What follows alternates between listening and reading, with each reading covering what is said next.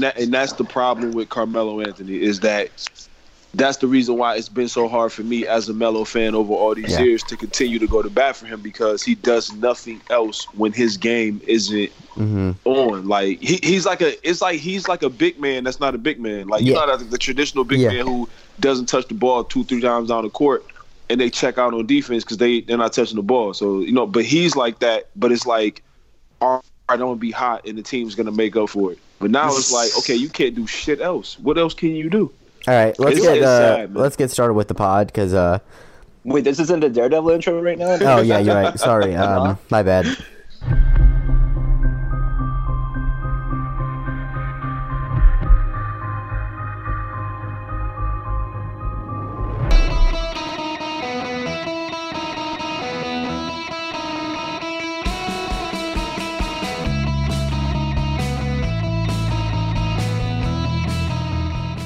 Welcome to the Marvel Cinematic University podcast, the podcast where we go through all of the movies in the Marvel Cinematic Universe.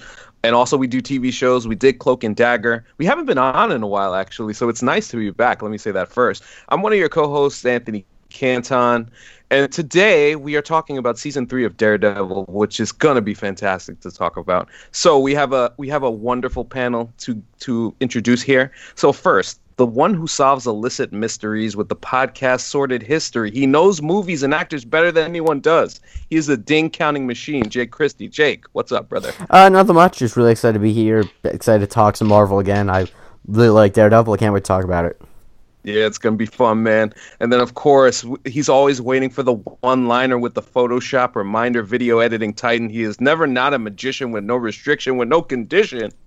Jerome Chang, aka Black Dragon Roll. Jerome, what's good? I honestly forgot how to do this thing, so uh, you're gonna have to give me a little bit to like work my way back in. But I'm excited. I'm excited to Oh. be back. We're gonna get into it, and then of course, of course, our special guest, and he is a honorary member of this team, the homie who's always funny. And remember, your aunt always owes him money with the hairline so majestic you can't even reject it. Durag King, an honorary member of the team, Mariano Bivens. What's good, my brother? It's good, man. I'm chilling, man. Glad to be back, man. Glad to be back talking to y'all boys again, man. Excellent, excellent. So we have Daredevil season three. What a fantastic season this was, and to dive into this is going to be really fun. So uh, this first to kind of give a general background. This story of season three was based off of the comic book uh, Daredevil Born Again, which had a lot of the story elements that we saw in season three. Now there are some some things that weren't in there, like uh, Karen Page giving up Daredevil's identity to Kingpin because he offered her some more drugs, which is interesting in itself. uh, but she does it in a different way. Like that's right. right. Like yeah, I think I think they figure out their way around it where she doesn't have the addiction. Although like even in that episode where they dive into her past, she does have a drug thing there. Yeah. But I think like they work Yeah. around it in a way while Yes. still like giving that moment of her giving up the identity. Because like I think it's like a key moment for like people who know the story like yourself. Right. Yeah, absolutely. So so that was interesting in itself and I think it's a story of a hero looking for redemption as well as his friends and a villain at the peak of his powers and an origin story unlike that we've seen. So let's get into some general thoughts. Uh Mariano, what did you think of this season overall? Um, I, I loved it, man. I, I thought that uh, I, I I thought that seasons like this are a true test of like writing overall because like when you have like an action based show, when you can do a lot with just dialogue and like really, you know, like the dialogue for me like carried the season. Like it was so interesting to just you know hear these conversations and see what's going on, um, from episode to episode. Like it was. It is, is you know I, I don't want to sound like it's like recency bias, but like it's the best season to me. You know what I mean? Mhm. Like Yeah. I like I, I absolutely love the overall. Um, we'll go, we'll get into like my favorite parts and all that like we talk about it later. But like this, that shit was incredible, man. Yeah, man. Uh Jerome, what what did you think of season 3? I loved it. Um, you guys know because from our chats, like I haven't been keeping up with the Netflix series, but with this one coming out and being a fan of Daredevil, I just wanted to jump back in, and yeah, I'm not disappointed at all. Uh, I gotta say, because like we've all seen it, and anyone who's listening, I'm sure they're not spoiled by the fact that uh, one of the villains that comes up through this is Bullseye. Um, I I didn't realize until I watched this season how repressed my memory of the Daredevil movie was that I forgot Bullseye existed as a character Right. and a villain.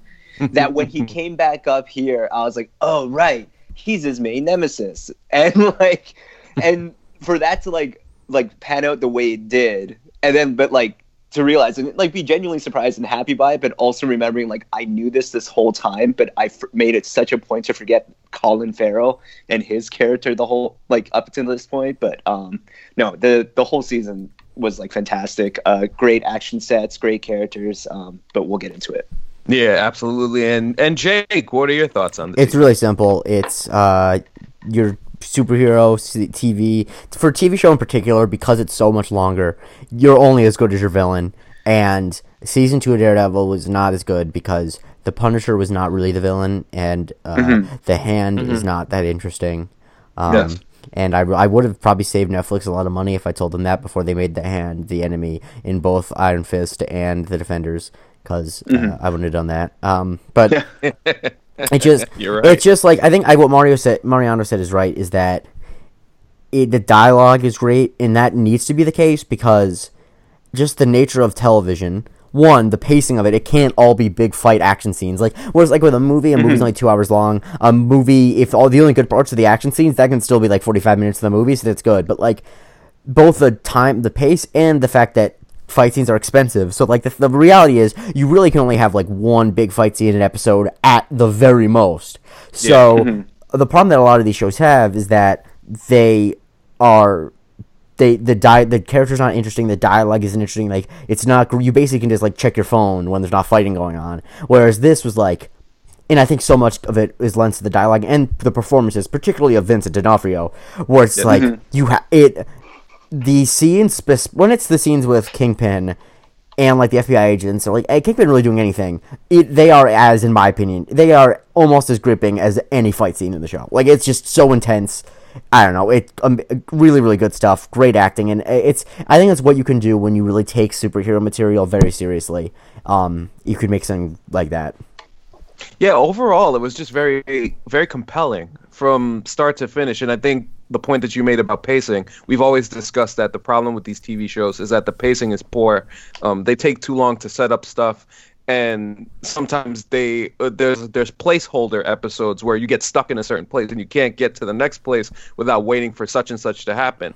I thought this was perfect in the sense because you get you get the origin story of Bullseye, and it's layered, it's multi-layered, and the way that Fisk twists him and turns him when otherwise, maybe in an instance, he And- could become a hero. And you also get, I think that the thing is they a lot of shows get criticized when they have too many stories, but I think that what Daredevil did great in this is that like there are like five or six distinct stories going on at once, which on the one hand sound could be bad, but also it's like this is how you fill up thirteen episodes. You know what I mean? Yes. Like that's how. And I, Yes. I actually want to talk to you. I want to talk at some point about the Nadim storyline because I think that that's something that is the biggest departure from the other Netflix shows is have is how that storyline unfolds.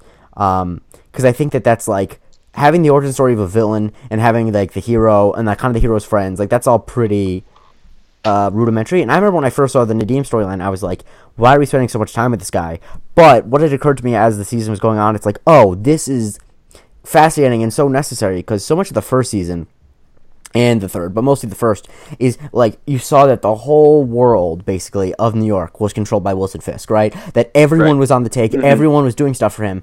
And what I realized the Nadim story was supposed to do was like, this is how it happens. Like, it's not just money. Like, this is how Wilson Fisk controls everything. Like, this is a small microcosm. Because what happened to Ray Nadim happened to every other character you've seen someone do stuff on behalf of him. And like, that's like, that's what makes it tragic, where it's like, oh, fuck, every person, every cop who shot someone, every, they, they all had the exact same You, experience. you you know the crazy shit though, Jake. Like my wife and I, as we watched it, we watched the build up with Nadim. We thought he was being groomed to be the villain. Mm-hmm. Yeah, because like so did I. because of Yes. the way the way that they kind of set his they would they were already giving you the story about like oh this is where it went left for him. Like this Mm-hmm. is what this is what made him. You know, and it felt like we were watching it happen like in real time. Like just his. And you know he, he did a great job of acting because like his facial expression sold a lot of those scenes for me. I was just like, holy shit! Like you know, especially um when he goes into the office and he breaks down about you know uh you know how long he's been there and Mhm. experience and stuff like that and he's like yo why am i not moving up for me I, I took a step back and i was like damn like this is a real I, I didn't realize that this type of thing could really happen you know I, obviously it happens you know in real life you know what i'm saying but i didn't realize that that was a thing where it's like oh nah we can't promote that guy because he has financial issues and he's a liability because somebody he's probably more likely to be corrupted by this But that know, does whatever. make sense when it's when you hear it said Yeah. like, it's like, oh yeah, Yeah, one hundred percent. It made so much sense, and I had never thought about that before until you know when she said that to him, and I was like, oh shit, like wow, maybe they weren't like discriminating, you know, what I mean, just because of you know whatever, like his background, whatever. They're looking at like legit facts, like nah, fam, we can't risk it. But you know, then you find out later on, like, wait a minute. You was just telling me about being corrupted, and you hmm you wanted to, you know what I'm saying? Like it was, I, I Yeah. it really threw me for a loop. I thought, I really thought he was going to be the villain this season, like, like for real. yeah, it's it's just so it, the compelling aspect. You not only talk about Nadim, and you could talk about all of these different characters. So since we're talking about characters, let's get into our favorite non-Daredevil character. Uh, Jake, who's your favorite and why? Uh, Wilson Fisk because uh, I mean, it's like it's it's it's one of those things where an actor is just like, I'm going to act the shit out of everything in this w series. Like, I think that the writing for him is very good, but No, he the- makes it his own. the though, f- the physicality of it, like, cause it's Mhm. it. The, the the real the fact that the hurdle that he cast clear is that Wilson Fisk is a like man in his fifties who's bald and very fat and wears white, so he's just a really big baby, like is what he looks like. And the fact that Vince that Vincent D'Onofrio plays the with his physicality in such a way that like the fact that he simultaneously is like the conniving businessman who can use money to do anything, but also at all times he you are wondering if he's going to smash the head of the person he's talking to. Like Mhm. he just feels like a loose cannon in in the way where it's like it's like the old axiom about how to act drunk is like when you're drunk people drunk people act the hardest to act sober whereas like wilson fisk the thing that vincent d'onofrio does so well is that like how do you act like a loose violent cannon? It's he at all times you could hear him trying his hardest to be composed. Like his he has that energy underneath and it's just i don't know i, I loved it. He, he deserves an emmy. He won't get it because he's in a superhero show but he deserves one.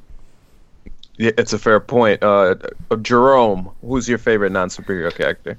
I just feel like all around it's going to be a lot of talk about Kingpin. So I just really want to shout out uh, Meg Grace, uh, the mother, uh, in this, just because I I really liked her dynamic with him throughout the first bit, just because he makes such an effort in the first few episodes of disconnecting from everyone. So like she really only be, she becomes his only connection throughout, and the dynamic that they have, the chemistry that they have throughout, and only to find out later that she's actually his mother, like makes it like all the more powerful. Then, and yeah, I just like really enjoyed uh, her banter with him. Can- like she just was a great foil. Can I get the first take off that I uh, said in the chat, the vile take that I had to get off because it is about her character? Oh, Yeah, do it. Go for Okay, it. so this is I mentioned in our group chat that I had a take that I don't feel good about, but I, I, I Go for it.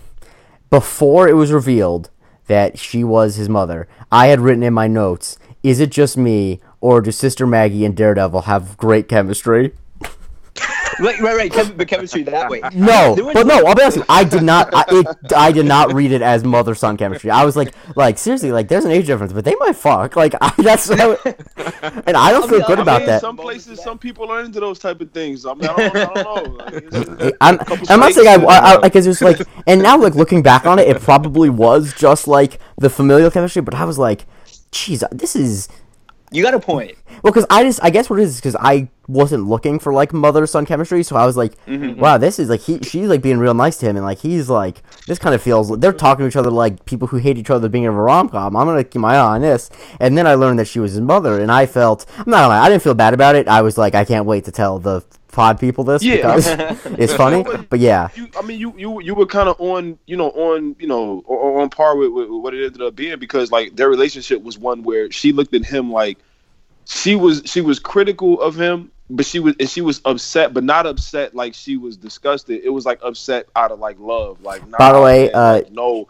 like it was different. It was like it was coming Yeah. from a place of love. So like you said, that could be interpreted either way when you don't Yeah. know the relationship there. It's like, wait a minute, there's something there because she clearly cares about him, but in what way? By the way, So, like, out you're to uh, my good friend from college, who I actually haven't spoken to in a few years, but uh, Isabel Pisacane, who played young Sister Maggie in the flashback scenes. Uh, Mm-hmm. I worked with her a few times. She's very nice, and uh, I was really excited. I did not know she was in it, and I'm like, "Fuck, that looks a lot like a friend of mine from college." Very, and then I beautiful, and then very beautiful. and then I remembered uh, I went to an art school with a lot of actors, so like it, it probably is my friend from college. but yeah, There's also like, I mean, like, because the reason why Matt exists is because she falls for Jack Murdock, right? And that's really her Battling only Jack. connection outside of her, uh, like, outside of being a nun. So I think there is probably maybe some weird thing don't going on. don't don't justify my take. I don't. I, I just you know I I but No, I know but, I like, think that I think that Mari is right in that if you don't know how to interpret love, like if you see love Mm-hmm. and you don't know and you are not privy to what it is, my like Right. in my mind the because I wasn't expecting that the way that my mind read that was romantic because that's just the way that my TV and movie watching mind reads stuff Mm. yeah, like I that. definitely didn't read it like that in, in my viewing. Um, but Yeah, I also but you also probably have, uh, a side healthier it, which also made it like pretty amazing when it did happen. Oh, then that see that reveal scene was great. But anyway, uh, we derailed. Uh, we got to go to the other favorite superhero. characters. yeah. Oh, we said. Well, we still got Mariano. Yeah, Mariano, exactly. Who is your favorite uh, non-Daredevil character? Man, my favorite non-Daredevil character is probably one of, I mean, easily one of the most problematic, but Bullseye. Like he, yo, because a lot of what he represented was just like, uh, like he had a he had a goal and a plan, and no matter what, like you you would you were not gonna stand in the way of that shit. Like, and there's something admirable about that. You know, whether or Mhm. not what he was doing was right or wrong, whatever, but it's something admirable about him having like this fuel to be like, nah, this shit is getting done. Like, you know what I mean? He loved who he loved, and everybody else was in the way. Like, he'll kill you with a pencil, like, it, like whatever it was. Like, he just uh, it was just so ill to me to see these scenes where he'll just pick up some random ass object and make that shit like a book. By the way, like it uh, was, it was crazy. That was the Joker, John Wick, Bullseye, people who have killed people with pencils in movies and TV. Yo, I'm telling you, man. Like, it's yo, yo. Listen, man. He was, he really was incredible. But I mean, he, you know, again, he did have his, his flaws, and one of them was like he was really, he really held on to that, you know, uh, whatever played them as a, as, as a child, where it was like, um, you know, he was real eager to impress, and you know, that was evident when he uh felt like he let Wilson Fisk down when Fisk told him, you know, or you Mhm. know, it's evident I put too much on your shoulders. Like it's fine, you Mhm. know, you good. Right. So he went and got the painting back, not knowing that Wilson had already, you know, worked out, you know, a deal with the lady and stuff like that. But he was just so eager to impress that it didn't matter. You know what I'm saying? Like there's there's like a blood stain still on it, like it's sloppy because he was so eager to just get back in his good graces. You know what I'm saying? But but the fact that he did it was just like, yo, this dude is like next level. And I can't lie, like every single time he was on the screen, whether or not I was rooting for Matt, I enjoyed him. Like I, I really just enjoyed him on the like every single time, yo. Like, Yeah, and that you go. That No, no, no, whole, go ahead. uh, that whole painting mini story that happens, like just from like Wilson Fisk's scene down to like the end result where it's Bullseye who gets it, is such a like cool moment in the series. Yeah. Like in the series, just because, like for one, Fisk shows like a rare case of like restraint. Because like I just fully expected, even in that moment where he decides like he's not going to do it, that Mhm. like he would just turn a blind eye while someone does it for him, like Yeah. dirty work. right. Doesn't happen hmm and then like turns into this whole thing to show like how unhinged bullseye really is Yeah. and yeah i just love that moment and I- also like it adds to the complexity of wilson fisk Yeah. too Yeah. That I um I also love the way from just from a directing standpoint, the way that the origin story of Bullseye, like his growing up, was staged. That it was Yes. staged in the apartment was was, very cool. like like that's I don't know that's one of those things where uh that is that was like a risk. Like that's something that is not the conventional way of doing something.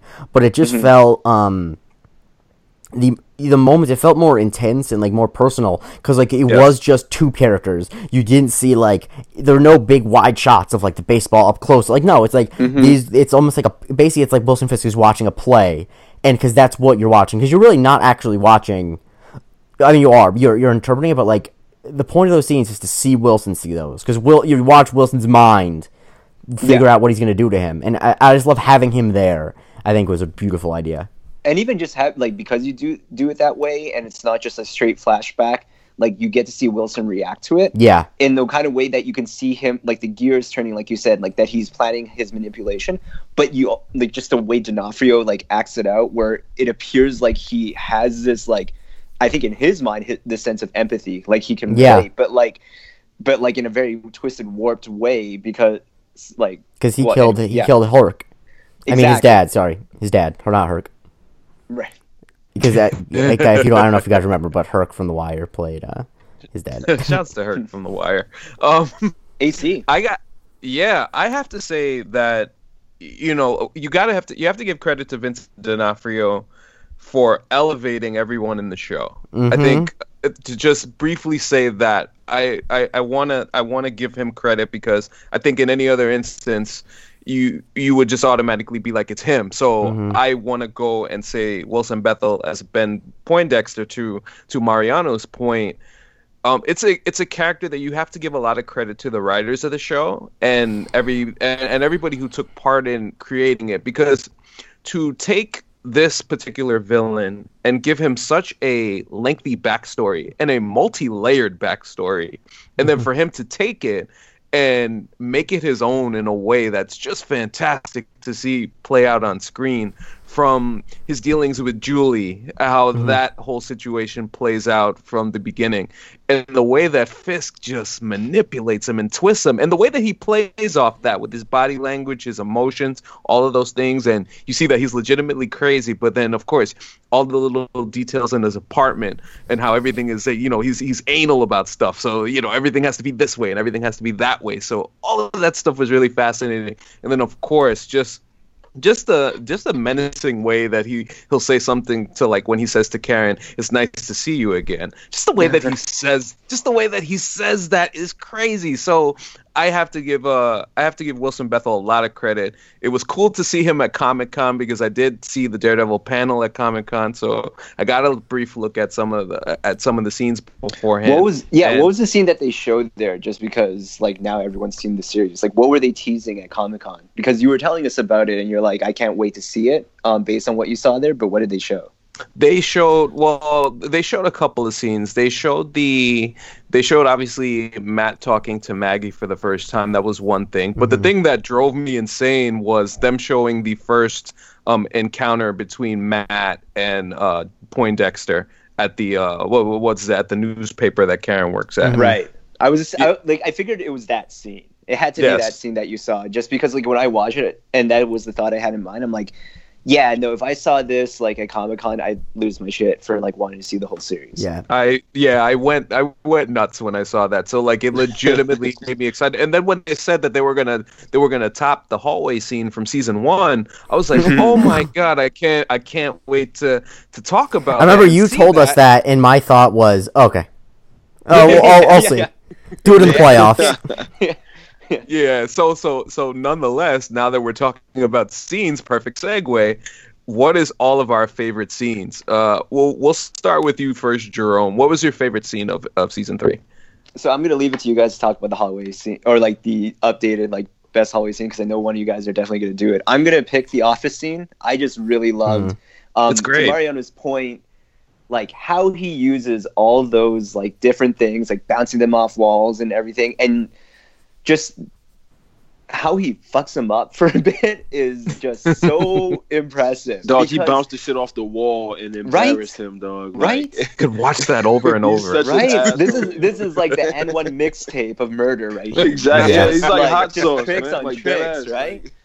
oh my god but yeah so like just watching that and visually like how interesting all that is um the whole dynamic of like him being dressed as like daredevil to frame him in that too and yeah it's just such an exciting action piece and more importantly, seeing Matt defeated. Like that, Mhm. I think, like you were saying earlier, Jake, with the hand and you know the Punisher being kind of more of an ally than a villain. You want to see your, you want to see the villain like have a shot here Mhm. to do, you know, to do one, something. and that's one thing i do appreciate about that oh sorry finish off yeah no, no, no, no. Go ahead, go ahead. Yeah, one thing I do appreciate about that though is that yeah, like he gets messed up there, but like at least it's built on this that like Matt as Daredevil has been doing this for a long time. Like everyone else in this is kind of new to it. So like I'm happy that like he goes through that fight, but he comes out of it knowing right away like close combat's the key. So like the next time they're at it, like he, like he's ready. That's And something I thought about so much too, and I thought about it in Luke Cage, and I'm glad you brought it up. I'll, I'll let you finish, but No, no, no. That, That- that's like yeah. it- go ahead. It's just the way that, and I hate superhero movies do this a lot, and I hate it. That like a lot, uh, the, having the hero lose to the villain like halfway through is a pretty common thing, and it's like a good storytelling technique. The problem I hate though is like when, when the way that the next time happens is when whenever like the hit the hero ended up ending up beating the villain is framed as something as simple as just like the hero trying harder. It feels really Yeah. unsatisfying. Whereas Or like this, like gimmick, you, or yeah. there's a montage in between. There's always Yeah. something that he needs to overcome, and this one was like such a direct, practical. Like this guy works in long, uh, like with uh, projectile Mm-hmm. items.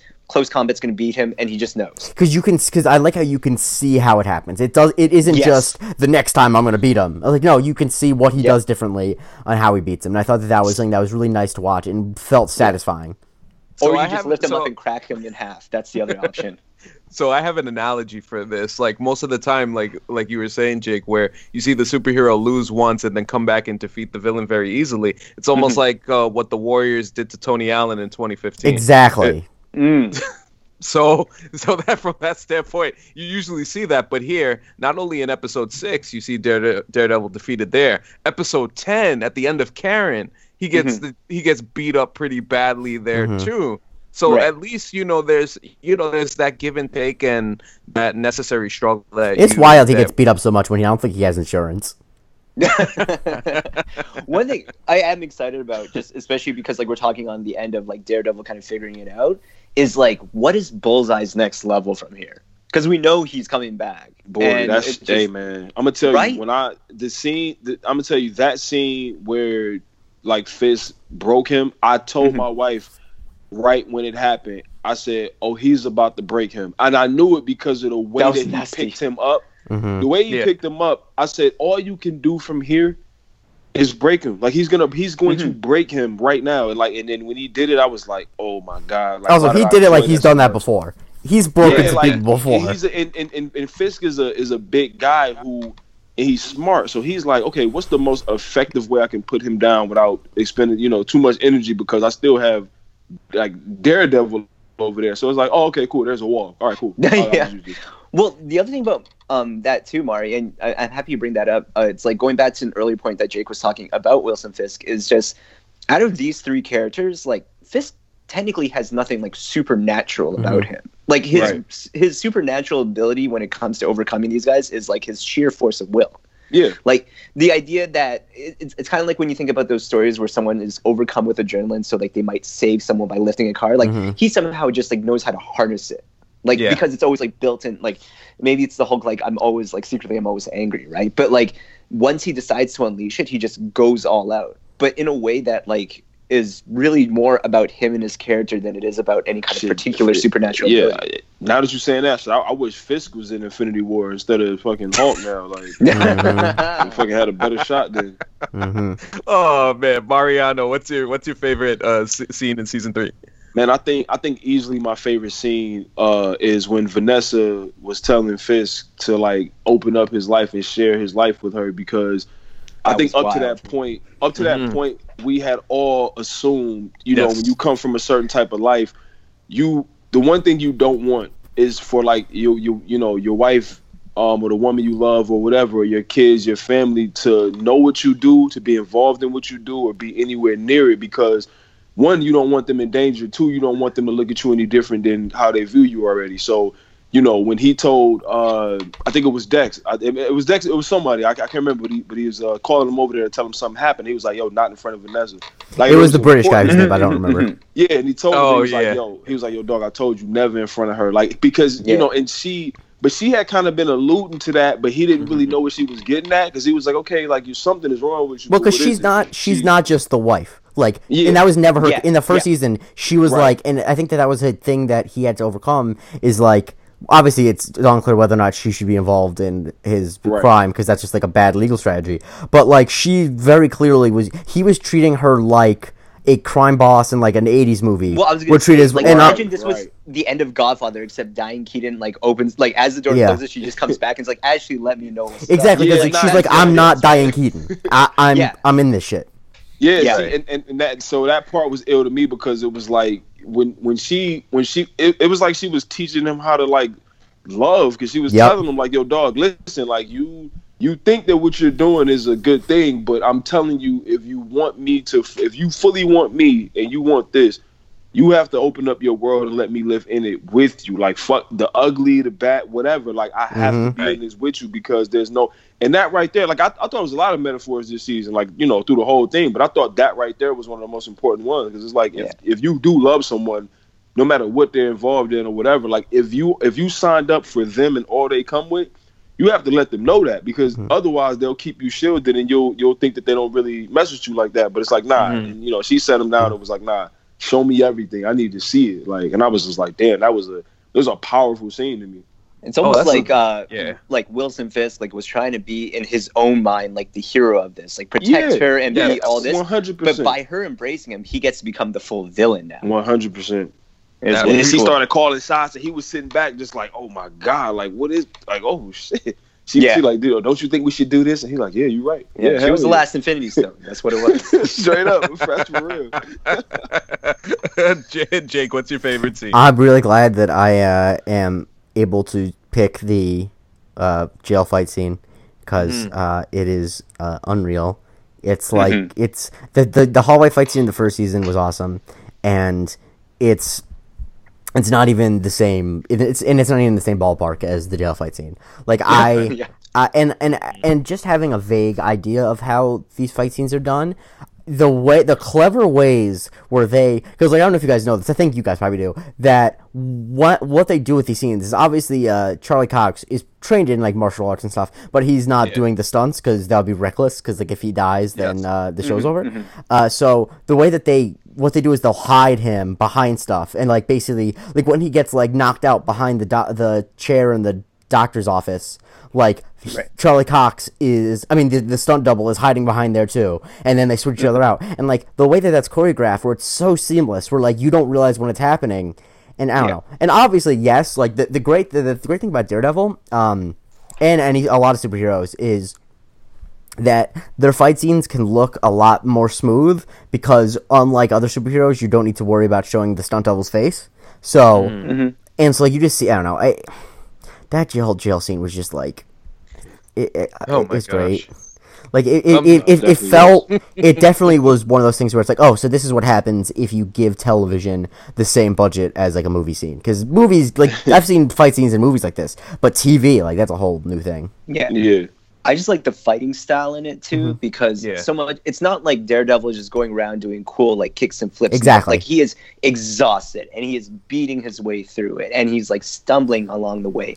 Yeah. And it's just all of it, but like he's overcoming again. But like it's kind of similarly like that's where him and Fisk are like aligned. Like Daredevil's Mm, like no I have a question though like I have a question for ahead. Anthony Right.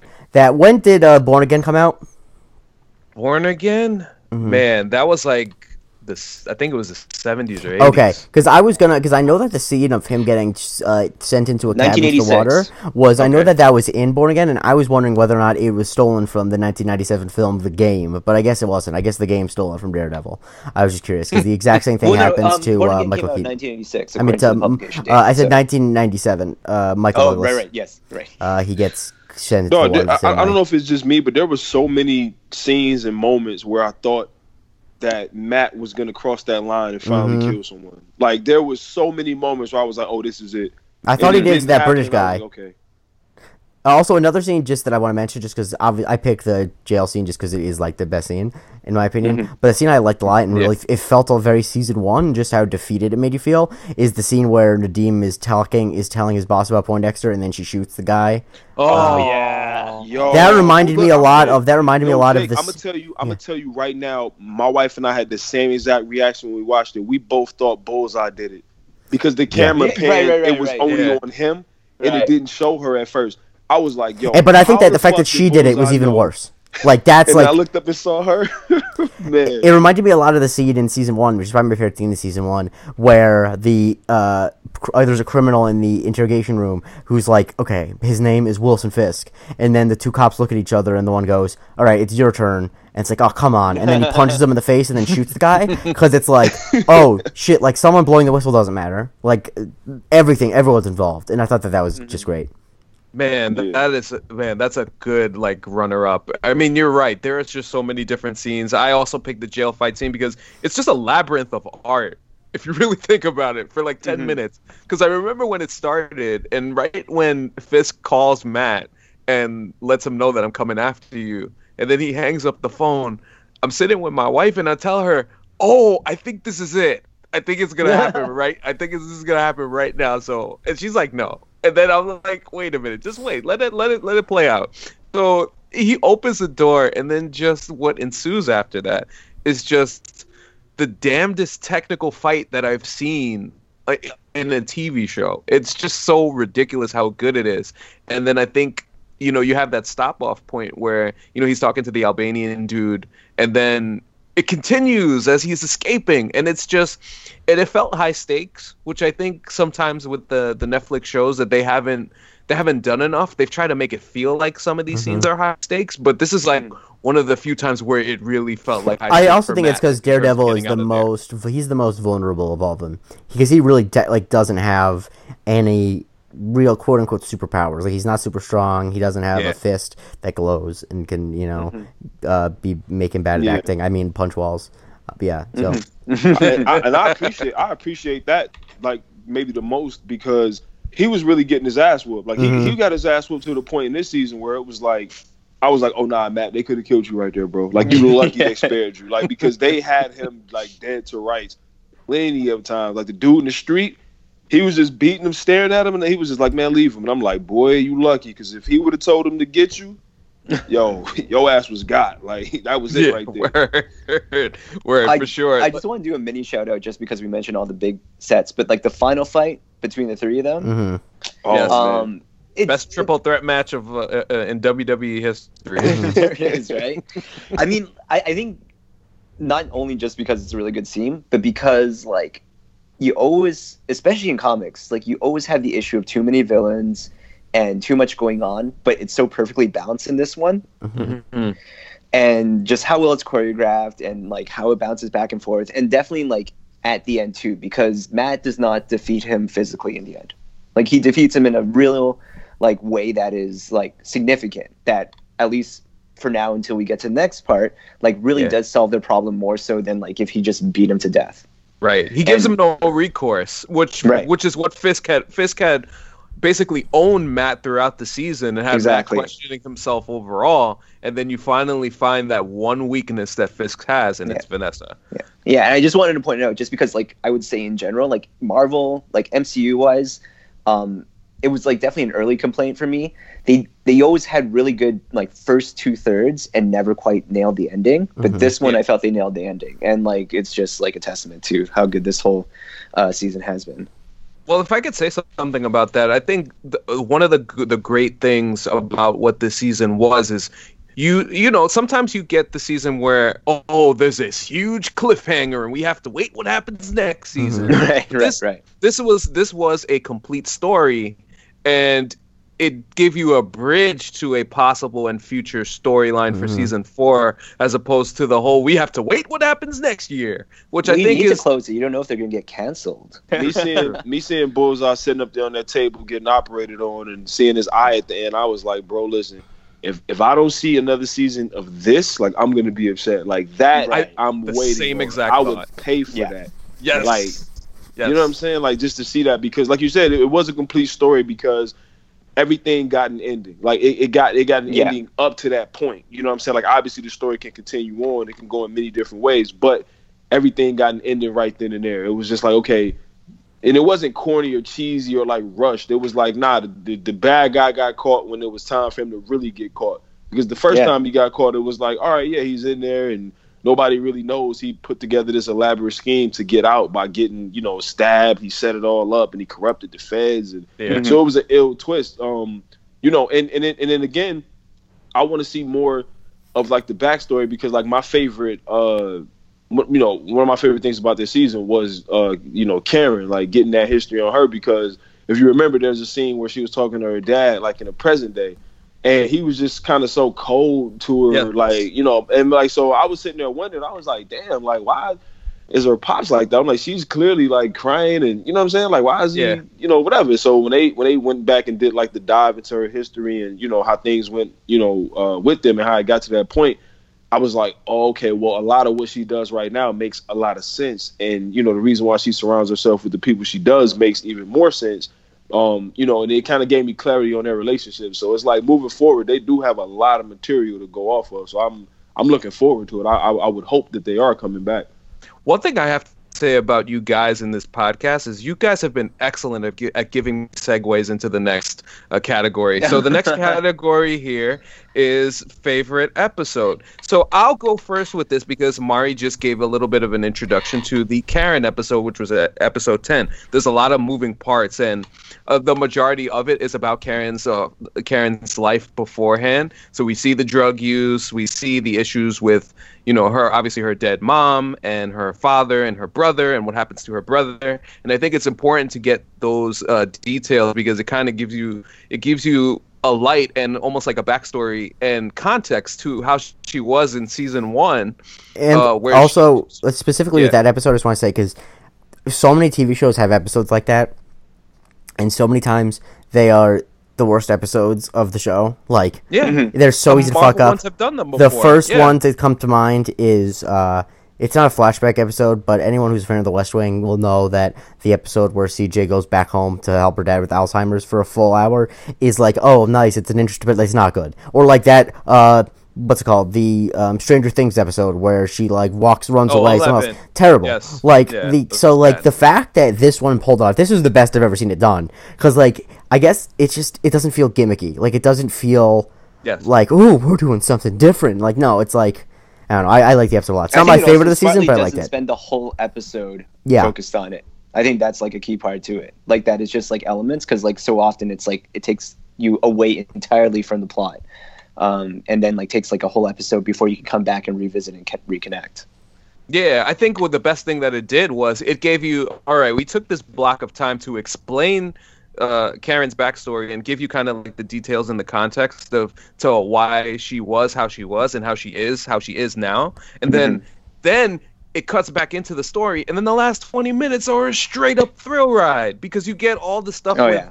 You get all the stuff at the church, and you get the priest dying, and you get Matt and Mhm. and uh, Bullseye having a, a having a duel to the death, and Matt being beaten within an inch of his life. That like just the way that that was set up, and I think that from beginning to end, I think I think it was perfect. You can make an argument for uh, plenty of other episodes on this, but I think just the way it was just very efficient. And I, and I think that's why I chose it for mine. Uh, Jerome, what was your favorite episode of season three? Uh, the devil you know, I absolutely For obvious episode. for obvious reasons, yeah. So I mean, like I already mentioned, my favorite scene comes out of there. So there's that part, uh, and just how it like everything at least building for the first couple episodes comes to a climax over there. Um, also to that point, like at least in terms of like physical battle, like I know he's had like he's gone through a lot, but like in terms of like a true physical adversary, like he finally faces it in Dex, like in that moment, and especially like I got super excited once uh like it starts that I mean I'm going back to talking about that scene, but when he's Yeah. throwing his baton and then he catches it, and I'm just like, Oh, oh my god! shit like let's go so um and- but outside of that like everything and how it builds up through that uh dex going over the edge uh them making their first attempt like to try to like take down fisk only to be completely thwarted and taken out uh it it's a great moment for matt's character because he does make an attempt to do it what is like the supposed like right way like with his crew and only to like have that fall apart entirely um so yeah it's just a great episode for me Yeah, it's hard. It's hard to argue with that one. Uh, Jake, what was your favorite episode this season? Uh, probably Revelations, the one right after she learns that uh, Maggie is his mother. Just because I feel like um, I don't know, it just had a lot of good interpersonal stuff, and it definitely it was definitely also a turning point in the season for Matt. Where like if I one of my few criticisms of the show of the season was that like eh, mopey, I'm not gonna talk to anyone. Matt was like wore wore, wore me down a little bit. Yeah, but then Yeah. Revelations is where he starts to like realize that he can't go it alone.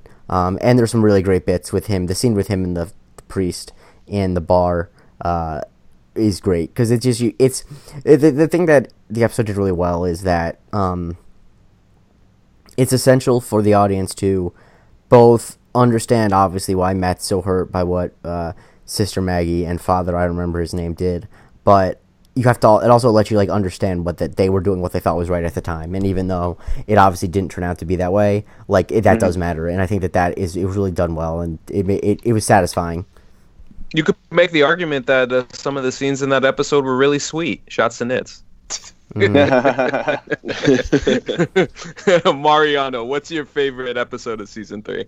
Oh, the Karen episode for sure. Um, Yeah. because of the reasons that I listed. Uh, you know, you, you, you, you, you grow to appreciate certain characters and love them for certain reasons, and you know, you're intrigued by them and stuff like that. And one thing I always wondered about Karen was like, Mm-hmm. where did she come from? You know what I'm saying? And not not necessarily like the hometown. Like I want to know what the family like. I like I really wanted to see that. You know what I'm saying? Like all this time through these seasons, um, because you know again, them showing her past shows me why she you know keeps that tight knit bond with Foggy and Matt because it's like she that security that's there. You know what I'm saying? I think she wanted that with her dad and her brother, and it's kind of like you know her and her brother they were they were pretty close. Like I mean, I would say they're close. Like you know her, her brother fucking burnt down the dude's whole shit because he was, you know what I'm saying? Like just because Yeah. like nah, you trying to take her away from me? I already lost mom.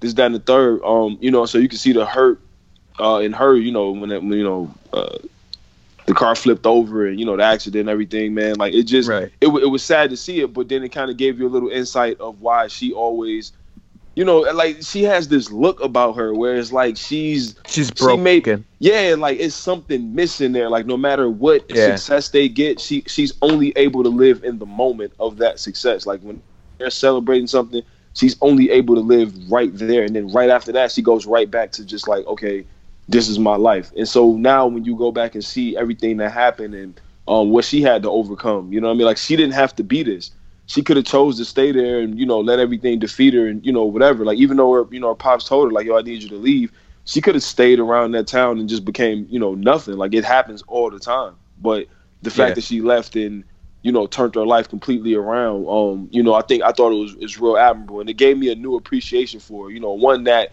i already enjoyed her as a character. You know I, and i liked her a lot. But now it was just like oh shit. Like she she comes with a lot of like pain you know what i'm saying so for her to put that into something Yeah. good and to like really believe in this shit like i just I just loved it, man. I, and and you know, like Jake said, like a lot of shows don't do that well. You know, a lot of them just give you Mhm, some mhm. cookie cutter story about you know whatever. Like they, you know, they don't really do a deep dive or um give you anything interesting. You know, anything tangible. But I thought they did a great job of you Also, know, giving some background They really put you in the past because I don't think anything in the world uh, says 2002 more than when they play uh, on the radio uh, "Headstrong" by Trapt. yeah, Oh Is God. that song is the Oh like that my is God. 2002 in a nutshell.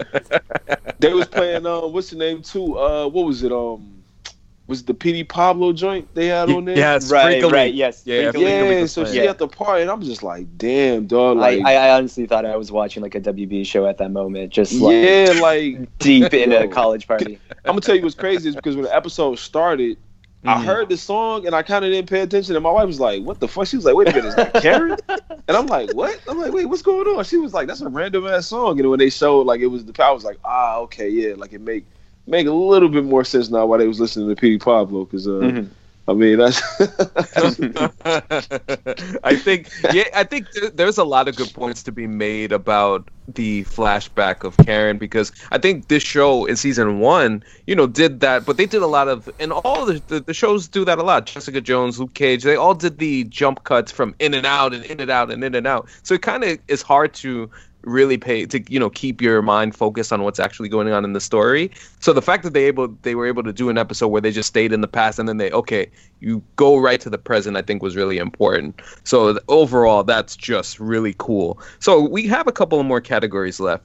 Uh, we'll go to favorite line. Favorite line. Mariano, what was your favorite line of season three? Damn, man, favorite line? that's tough. That's tough. It, it I, I can't think of one right off hand, but I'm pretty sure it's something that Wilson Fisk said because like he's the he's the king of. So I, you know what, I, I'll do that. My favorite person saying anything because I can't think of just one line mm. is I Wilson do like when he talks about the notion of like what he defines as love. Like that's Yeah. a really cool moment. Yeah. Yeah, he's just. I mean, it's just the. He speaks with conviction, and you know he thought about what he said a long time before he actually said it. So by the time you hear it, it's the most polished, you know, product. Like it's, it's he was just a like a like a fucking genius. You know what I'm saying? Like he, he's one of those dudes that people say like, man, using this, this smarts for the wrong thing. But it's like, yo, I, I mean, I don't know. Like he, he damn near ran the world. So I mean, I, I can't pick one line, but it's but if I did, it, it'd be from him. So I'm gonna just take Wilson Fisk as a whole for my favorite person, just speaking in the, in the whole season. Got, got you, brother. Uh, Jake, what was your favorite line of season Um, when uh, in The Devil You Know, when Matt breaks into Karen's house and then he says, "Hey, Karen," and then she just says, "You dismissively, you need to pay me back for your rent." just because, not just, not just because that's funny, but also because like. I, th- I, I think it's really important that she reacts that way and doesn't react like, oh my god, you're back. It's like, no, like, fuck you. Yeah. Yeah. Because what he did is terrible, and I think a lot of shows would like make people look past that because oh my god, he's still alive. It's like no, like you made our lives suck. Like Yeah. you, you don't deserve me to run into your arms, and I thought that was a really nice moment. Hey, that's that. That's a good one. That's a very good underrated one I, that I didn't think of. Uh, Jerome, what's your favorite line of season three? so funny enough, like I credit the show. Um, when I was watching through it this time, I wasn't really thinking about it the way I've thought about other MCU, like in pre- preparing for this pod, where I was like trying to make mental notes because I was just kind of like so deep into it. So I'm caught in a situation where I don't really have a line. Um, and funny Okay. enough, like what I had in mind uh, is very similar to Mari. Like it is something Wilson Wilson Fisk related, but I enjoy every time he goes Veronica. like, just, just because when he does it, it's just like he he will talk very normally for the most part, and it's kind of similar to like it's to Jake's point about how clearly he is doing everything in his power to be restrained, but once or not even Veronica, Vanessa. Sorry, I totally fucked that up.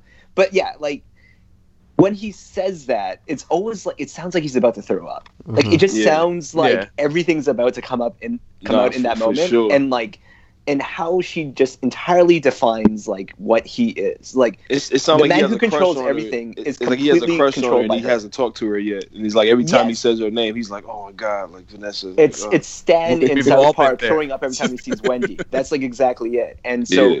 something about that, and it's like a credit to Vincent D'Onofrio again, like his like these weird quirks that he keeps on adding to the character to like Yeah. make him like this uniquely interesting uh, person to watch. So Yeah. Um, nothing specific, but when he You, does, you know that what? I, time. I'll, I'll say this. I'll say this about as far as like lines go. Like it's it's not a line per se, but when uh when Bullseye went, I think he jumped in like the ambulance or something. He just like yelled, like he just had to let oh, that shit the out. primal scream.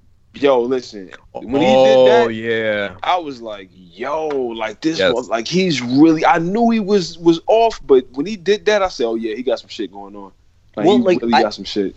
I'm happy you bring that up just because like they had that scene before where like that's how Fisk like for all the different ways he's like dealt with zone therapy. Yeah. Like, Fisk's I think was like just let it all out, Yeah. right?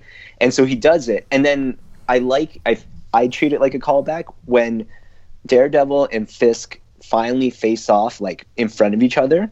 Like you find how they're connected because before they go at it, they just yell out a primal scream at each other, and then they go at it, right? Right. like and just to show like that these like creatures are all connected in that way like that they're all kind of holding back things where um daredevil clearly has drawn his line kingpin is always on the edge and like and bullseye is like completely unhinged and Yeah, he yeah, Yeah. he's not even trying to hide it. It's like Nah, a regular nah, day, nah. like at a coffee shop, you just like, nah, this yeah he, he's, he's that friend you can't bring out that's for sure yeah yeah, so so mine is very simple, and some people could view it as very cheesy, but in the devil you know, um, simply best put, episode when, Sorry. when when when Matt when Matt tells uh, when Matt asks uh, Poindexter, "Who are you?" and then he and when Poindexter responds, "I'm Daredevil." Listen, it was the Spider-Man meme come to life. It was just Yo, Right, that shit, yo, that shit was Yeah. funny because that one of my favorite things was him just being an asshole wearing that suit.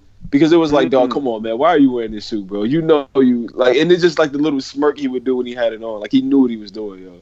Like- Yeah, man. So like, it just and the, and the way that the way that uh Poindexter said it with so much confidence, and it's just the it's the confidence like, yo, I'm about to kick your ass, and this is this is what's gonna happen. Mhm. Nah, that was a went- good one. That's fucking hilarious. there's also like that element for me where um like i could be reading it wrong entirely but like we don't fisk knows who daredevil is i don't know that poindexter necessarily knows exactly. So like this i mean you can come up to the conclusion of it but he would just look at him like i'm daredevil. And like to tell it to the guy like, Right. like, such a fucked up thing to do. Like just be like yeah like to your point the spider-man meme but um it's great.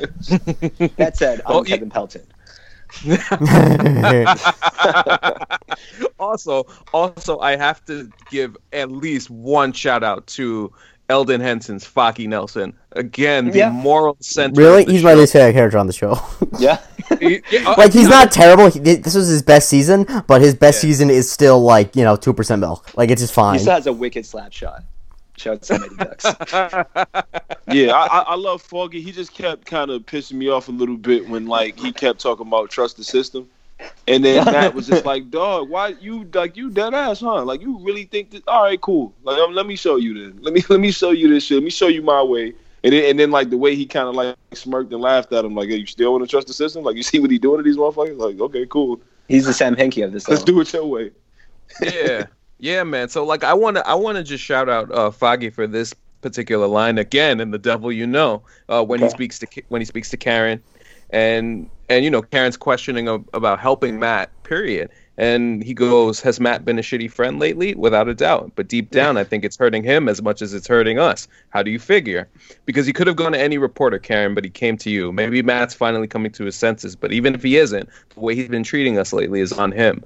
Us turning our backs would be on us. People have bailed on Matt his whole life, and I'm not going to be one of them. You do what you want, but that's not the kind of friend I want to be. And I think that's really great because Foggy has always been that throughout these three seasons. Like he's always cared about Matt, even when he disagrees with all of the stuff that Matt does, Yeah, and all yeah. and all Mhm, of the stuff, mhm. all of the reasons that you know Ka- Karen rightfully questions in terms of why should I why should I stick up for this dude? Foggy is like you know Foggy is a real real friend. Like uh, you what you call it, dude who shall not be named had the song "Real Friends," and it's like what you call it. This is a perfect perfect example of a real friend in Foggy. So I would say that's another that was another great example of uh, th- that whole situation. So the last uh, the last uh, two ca- uh, two categories we could get into. I know we've shown so much love to the show. So are there any quibbles, any types of issues that you might have with it? Um, Jerome, uh, anything that you have an issue with? Um, I don't know. Not without getting like really nitpicky about it. Mhm. Uh, I will say, and from talking with you guys on this, like on this pod, it's definitely turned me around quite a bit in terms of like at least appreciating it more. But for the longest time, I was actually more annoyed by Ray Nadeem just because I thought Oh, he was just so incompetent at what he did. Like he was Yeah. just to me. I like, mean, he for really such a long was. Time, he was. And, Yes. But like for such a long time, um, he kind of reminded me of this is like remember Matthew Modine's character, uh, like as In Dark Knight? Rises? Yes, Yeah. and that he was just consistently this guy who was like being like the face of the law, who's against the vigilante and like against all this, and like so sure about that he's right when you know he's like so off. And uh, for a long time, just him being that foil was kind of annoying to me. But I will say, after listening to this, like to frame it in a way of like just basically saying like that he is the perfect mark Mhm. Yeah. and that it is more of a credit in a lot of ways to like how perfectly played he was um was like really like i appreciate it a lot more that way. And i gotta say like he really came around like at the point where he saves his own family like where he sends the video to his like it makes the reveal that like what he explains to his wife to on what to do and it actually is a good idea. Like that i appreciated that at that point. Um outside of that uh, kind of related to foggy I kind of wish I saw more of his fiance Marcy in it. I, I, I joked about it. I think when I was texting with you guys, like while Yeah. watching, but it just like she is a very intelligent person, and she does offer input at different points. But Yeah. for some, for whatever reason, like I and I understand there's so much going on, and she's not at all like an important character. Um, I just personally would have like, appreciated to see her more like involved, just because I feel like she would have added value. With and she also has had a good arc because she started off kind of as like the sleazy corporate lawyer that they were against. yes, and then, sh- but yes. she's out, and it's not like. And when Foggy started dating her, I was afraid that the storyline would be like, "Oh, Foggy doesn't see how shitty of a person she is because uh, they're dating," and it's actually like, no, she's actually not a shitty person. Like, Right. No, she's not a shitty person, and Foggy is okay. Like it, it just, it, it was just like I don't know. It was like one of those things where uh, I wasn't like, Yeah. yeah, I would have liked to see more from her, and also like I just remember at a point because um, there's a point where Foggy almost dies, and then he ends up like having a love scene with her, and I was like, let's just not use her for just that. Like she has real value that she could provide here. So I think that Mhm. those are my two little things there. That's a fair point. Uh, Jake, how about you? Um, I think that if anything, I think that um, it started off a little obvious that Poindexter was fucked up. Like, uh, Yes. I think that um, yeah, and I, and I feel uh like. I know. I think that there also this is this is too nitpicky maybe, but like I feel like there's uh I don't know. It, it feels a little weird. It's like how did how the hell did uh Poindexter get into the FBI? Because obviously there are a bunch of people in the FBI who are like really shitty and terrible people, but like he is so obviously a shit. Like he m- murdered someone as a child and like stalks a woman every day. Um, I think that uh yeah, I think in that way also like I think when it when He was a soldier too for a bit, though. yeah, his well, yeah. I mean, but I don't I wanna think, like, maybe the, the the threshold for being a soldier is lower than being in the FBI, I imagine. But no, I guess I guess the, the reason I didn't like it is because I think that um, it kind of. I, I, I guess I would argue that you don't need someone who's that crazy in order to get there. Like it started, it it, it there was less of a transformation because he already was like a murderous person. So Mm. uh, not that I want him to be as like good of a person as Nadeem. It's just like I don't know, like maybe make him like a I don't know. Uh, I was- gonna say make him like a member of the alt right, but that'd be too much. I don't know. I don't even know if I have a problem. I guess I guess in like some ways it's um because I I think the way they play it off for him is that uh there may be a chance that he could be on the better side of things like but all of it is still predicated on him doing some pretty creepy shit hmm um and so yeah he's never that like he's never really a sympathetic character I guess No, this is true. The- Yeah. yeah. this this is this is pretty true. Uh, I'm trying to think. And uh, Mariano, Mariano, what is uh, an issue that you might have had with this season? Literally, the only issue I had was Detective Mahoney's hair the whole season. Yeah. It, Yes. his hair looks like um, I, it looks like it looks like you know how people go buy like the fake grass for their front lawn. It's Mhm. just so it's like a sheet of grass, like a grass cake, and they just lay it on the lawn, and it's just like, all right, cool. That's what it looked like with his hair, and it and it, and it was pissing me off because his lineup was clean, but I was like, there's something not right about this, and I looked at his hair and I said, oh, because this shit looks like it, like it looks. What's your opinion on the DA's lineup? Mm, that's you know what. You know what? Because I feel like they have pretty similar lineups. Yeah, yeah. You know what? I'm, I'm gonna say this. The lineups are pretty similar. It's just the, the hair texture. Exactly. Yeah. Because I feel draw like that's I feel like that's why he won the DA ship. Yeah, Because like you because- see that guy because on the ballot, you gotta vote for him with that lineup. Right. No, 100. percent Because here's the thing, right? This is he just he had my vote Perfection. off the rip because he had a trustworthy hairline and the hair match. So my thing is, is it's not necessarily Mahoney's hairline that I have Yeah. a problem with because the line was clean. it's just the hair. Like it looked like it, it looked like the hair. It looked like the hairline came with the hair. You know Yeah. what I'm saying? Like it, like that. And I, I just- it just didn't sit right with me. It just made me. so my follow up question then is are we looking at Mariano 2020 or 2024 it depends, man. I need I need a, I need a strong a strong campaign. I might need a running mate. You know what I'm saying? I'm, I'm open to Mhm. suggestions. Well, I think you start Uh, with start with Harper's my DA. Start with DA. Okay, okay. I mean, we can run right. We can go straight to president. But if you want to start, I mean, I, I bet that uh, Atlanta could use a new DA. Uh, no, one hundred percent. okay I'm out here, man. Let's get it. We we, Yeah. we ready. We got to get it started. if, between Zach Harper's hair and Mariano's, like no one else stands a chance, right? Like, Well, you that- no, Yeah, you that's the can't go best of both worlds. It's like the best Yeah, hair for yeah, white guy, yeah. best hair for black guy. Boom, done. there it is, right? If there's anything that can unite the whole country, The the slogan, the best Oreo you can find. so the only the only thing I'll say, there's two things I'll say about this season that that was a slight issue. All right, so like I understand Matt is Daredevil and he's a fighter and he gets beat up sometimes. Well, if it wasn't just sometimes, he just got beat up literally all the time. Mhm. And um, it was almost like what ended up happening to the Punisher. And I love the Punisher season one, but man, how many bullets and knife stabs Yeah. can you take? Yeah. Yeah. that's the, Yeah. that's the that's the o- that's, that's the, like really the only like real issue and also no shouts to the FBI this season. No. Uh, uh, Oh no, no, no, no, no, and in real life, let's not.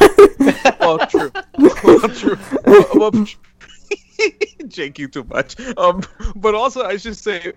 I know obviously some of the FBI were obviously co-opted by Fisk, but also the FBI watching Fisk um in in his uh just letting Poindexter oh like oh oh can you can you get me something? Or oh no I'll take over. When clearly Poindexter looks crazy and looks psychotic they just Mhm. let him uh, take over the uh the video portion of things and let him run up in there. That, that those were like my my slight uh To your point, with- yes. AC, like when Nadeem finally finds out that there is missing footage, like this, like no one was checking this whole Whole time. also, it's that easy to turn it off. Like one yeah, dude. Yeah. I tell you Um, how did you feel about the secret lair? like, Oh, the I- secret lair behind uh Kingpin's secret lair behind Yes. the bed. Uh Yeah. bedroom. Oh, yeah, that was a lot too. Yeah, that was they're not great at their job. No. is- because it wasn't like it was that hidden. Like it wasn't like it was like freaking Diagon Alley where you need to tap a certain amount. You just need to fucking yeah. touch it, and it, was- yeah, I don't Yeah. know. Oh man. All right. So the final final category here is what will we like to see going forward? Um, assuming that there is a season 4 Mhm. is there any storyline that you're looking forward to, or anything that you would like to see? Uh, Mariano, what what what you thinking?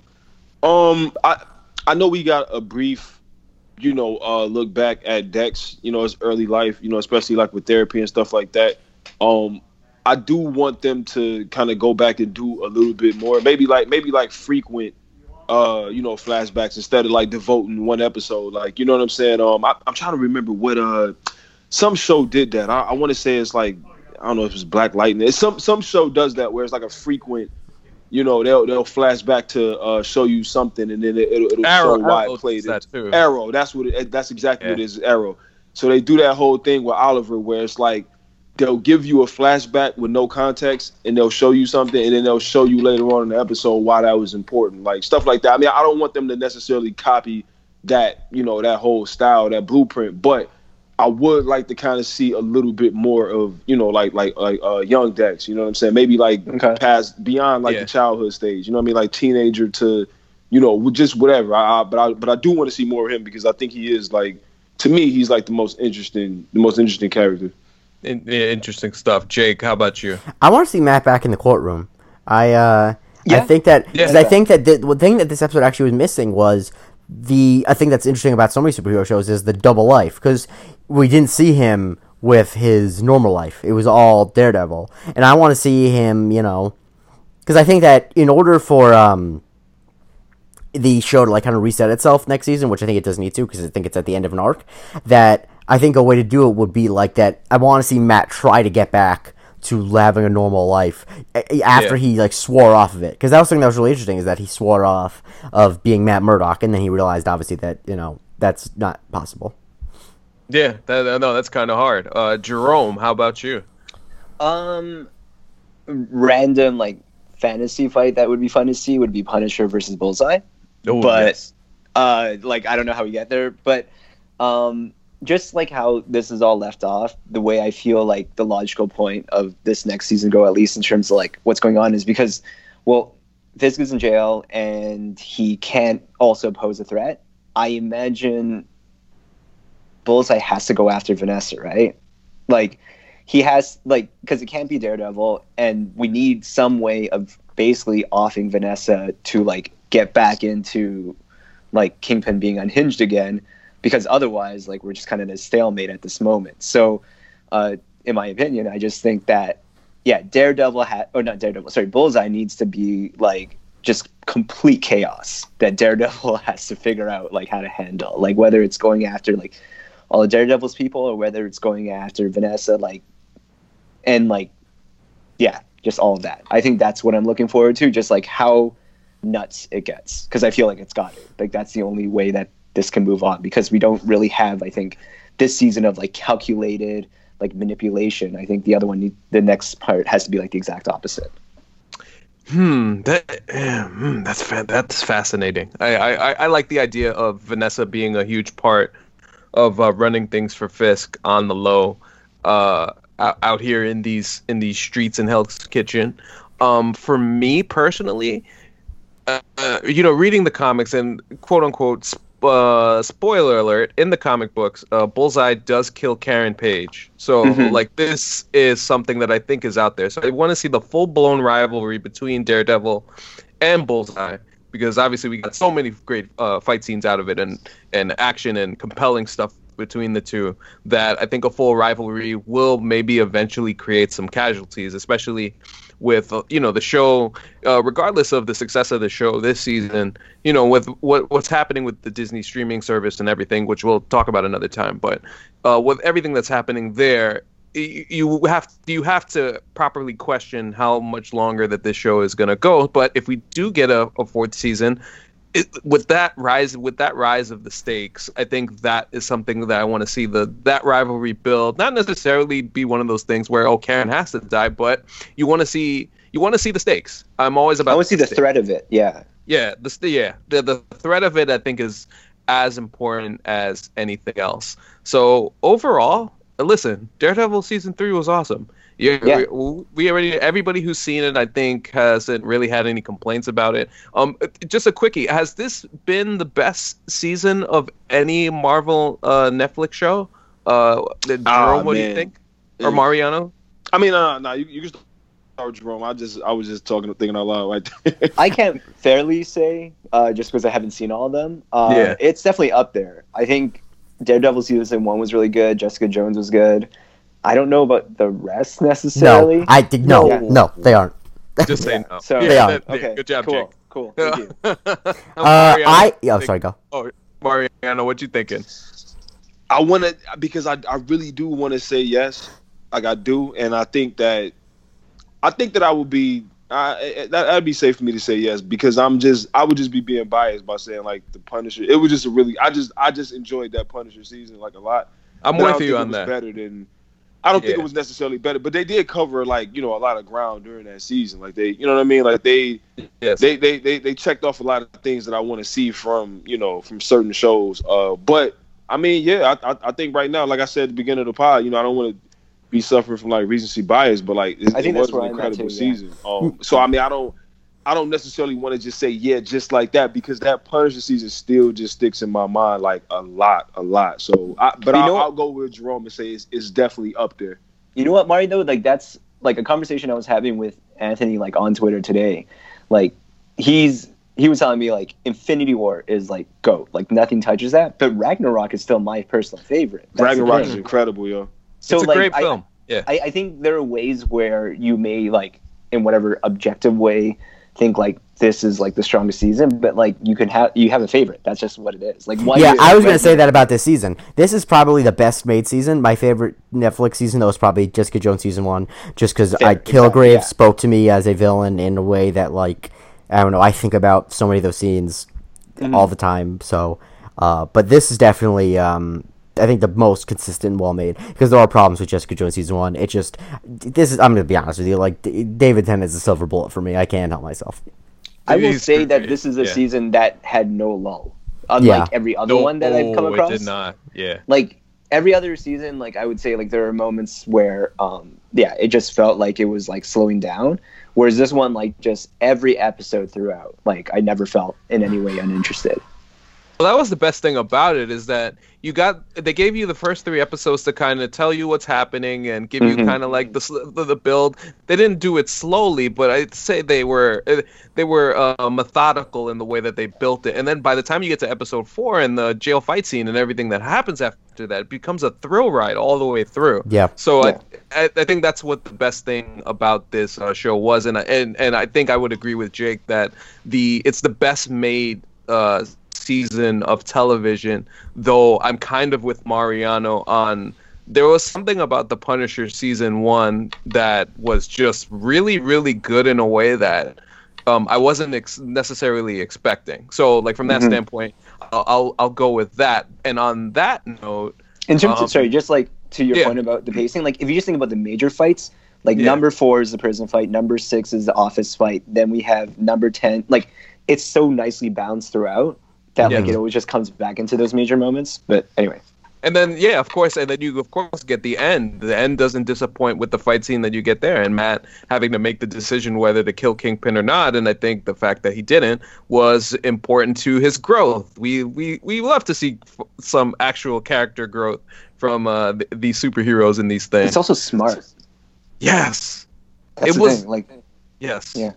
yeah, completely. Uh, so eh, hey, this is it was great to talk about this. It was great to discuss this for for an hour. But as all good things must come to an end here, uh, Mariano, it has been a pleasure always to talk to you. I'm glad that I'm we were so able to- happy you got onto this one. Yes. Yeah. I'm always happy Oh, that we were able to put this one together with you involved Yeah, in it. hell yeah. Uh, uh, when, when Mariano, AC was like, Mari can make it, I was like, when? I'll call. yeah, I'll, I'll make. Pl- that's I'll make why, time. like, I told Mariano I was gonna wait for him. Yeah, and I to- text him. I text AC, and I and I, I appreciate that too, man. Because like as I started watching the season, I was like, boy, I hope they don't get antsy and just go without me because this shit is incredible. and I want to talk about it, man. But I Yo, text him like as soon as I finished. you tweeted uh you tweeted about the backbreaking scene right i remember Yeah. that like i remember reading that and i remember seeing it on my timeline and knowing that we didn't do it yet i was like oh we can go now Yeah, Like, we're yeah. ready like yeah, let's do this that was it. yeah. I did- yeah, that that man. I'm so yeah, glad I had a chance to do it too. You know, I always love talking to y'all, man. Always. absolutely. Where where where can we follow you, sir? Oh, uh, you already know on Twitter at Mariano um M A R I A two N's two O's.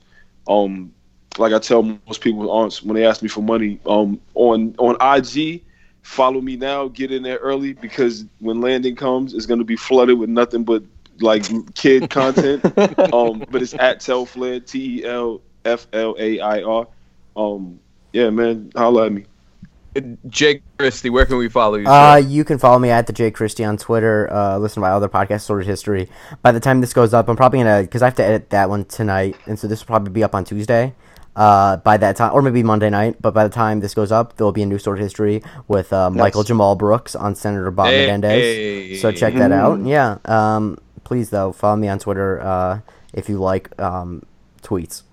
And please, and, and yes, do that. that, that's that's, that's accurate jake doesn't tweet often but he tweets efficiently his Yes. PR. Listen, Nah, I used to tweet. that's. I used to tweet 15 to, to tw- 30 times a day. Uh, now I only tweet like Jake. five or six times a day. Yeah, so Jake Jake is very very very efficient. thank yes Shouts to Jake and subscribe to Sorted History. Thank Uh, you. Jerome Chang, where can we follow you? uh twitter and ig both are at black dragon roll um yeah that's about it that's really all there is to it no, my favorite. Nah, that's not all there is to it. My favorite picture that I've seen this year that wasn't like family, like my kids related, was the picture of you on the kids cam with the pizza, yo. Oh. That shit is incredible. Like that is a Yo. great picture, man.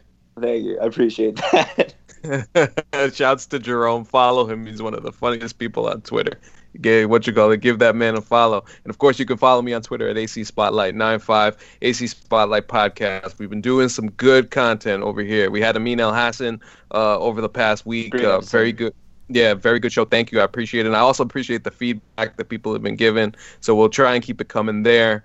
And of course, sub- subscribe to this podcast, the Marvel Cinematic University podcast. So we want to give a shout out to our other member, Nitzan Bluffstein. We'll have her back for Deadpool 2 whenever that happens, hopefully sooner than later. And this has been the Marvel Cinematic University podcast. I bid you adieu.